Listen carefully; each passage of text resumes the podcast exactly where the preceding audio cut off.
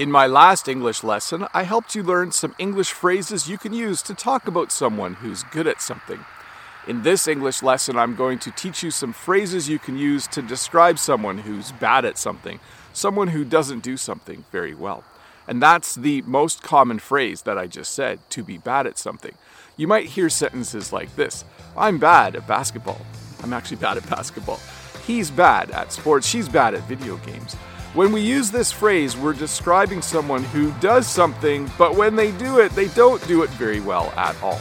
So, in this English lesson, I'll teach you a few more ways to describe someone who's bad at something.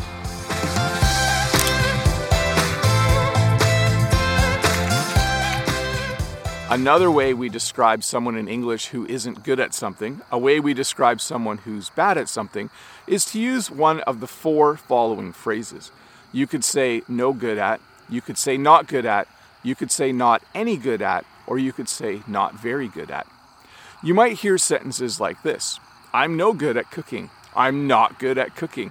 I'm not any good at cooking, or I'm not very good at cooking. These are all common ways to describe someone who isn't good at cooking, someone who's bad at cooking. And they're all used quite interchangeably, and they're all quite common. As an English speaker, I'm not even sure why I choose the one I choose when I'm talking about someone who's not good at something. Um, it just kind of happens automatically. So, no good at, not good at, not any good at, and not very good at. Another phrase we use in English to describe someone who's bad at something is the phrase to suck at something. Now, this is very, very informal. You wouldn't want to use this phrase when talking to your boss or in a formal conversation, but when you're around friends and family, I think it's okay for you to use it. I use it all the time when I describe something that I'm bad at. You might hear somebody say something like this I'm always broke. I suck at managing my money. Someone who says this is obviously always running out of money. They never have any money in their wallet because they suck at managing their money. They just spend it really quickly and then they don't have any left. So, when they describe it, they might say, I suck at managing my money. Another way to describe someone who's bad at something in English is to use the words horrible and terrible. You might hear somebody say something like this I'm a horrible driver, or I'm a terrible golfer.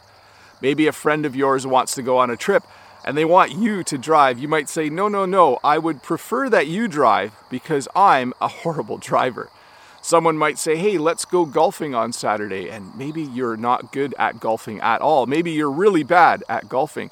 You might say to them, No, no, I'd rather go bowling because I'm a terrible golfer.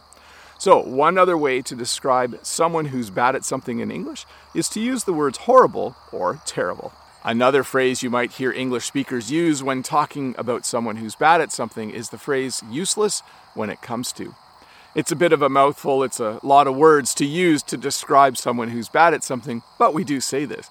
You might hear sentences like this I'm useless when it comes to computers. This would be said by someone who isn't very good at using computers or I'm useless when it comes to fixing things. This would be used by someone who isn't really good at repairing and fixing things. I would say this I'm not useless when it comes to computers, but I am useless when it comes to fixing things. If my car is broken, I send it to the garage because I'm useless when it comes to fixing cars. Sometimes people go to school to learn how to do something, or they'll get training so that they're good at it. But if they get training or go to school and then they're not good at it, if they're bad at it, we might use the word incompetent. You don't want to send kids to a school where the teachers are incompetent. You don't want to go to the hospital for surgery if the doctor is incompetent. This is a way we describe people who have training, people who have been taught how to do something, and they're still not good at it. They're still bad at it. We would use the word incompetent. Sometimes when we're bad at something, we use the word hopeless to talk about it. You might hear someone say something like this I'm hopeless at writing in English. I'm good at speaking English, but I'm hopeless at writing in English. Maybe you know someone who buys lots of houseplants and they always die. That person might say, I'm hopeless at taking care of houseplants. So, one more way to describe someone who's bad at something in English is to use the word hopeless. In the last English lesson, I talked about people doing work and being very professional when they do it. We also have the word unprofessional to describe people who are bad at their work or don't do it in a very nice or kind way. In the past lesson, I used the example that the window installers were very professional. If the window installers had broken the window and left broken glass on the ground and tracked mud into your house when they were going in and out, we would say that they were very unprofessional. So, when you're describing someone who's bad at something, but also not very kind or considerate when they're doing it, we would use the English word unprofessional. Well, thank you so much for watching this English lesson about how to describe people who are bad at something in English. Hopefully, you use more of the sentences from the previous lesson where I talked about how to describe people who are good at something, but sometimes people are bad at something and you just have to know how to describe it. Hey, if this is your first time here, don't forget to click that red subscribe button there.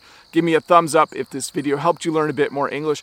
Leave a comment below, and if you have a little bit more time, why don't you stick around and watch another English lesson.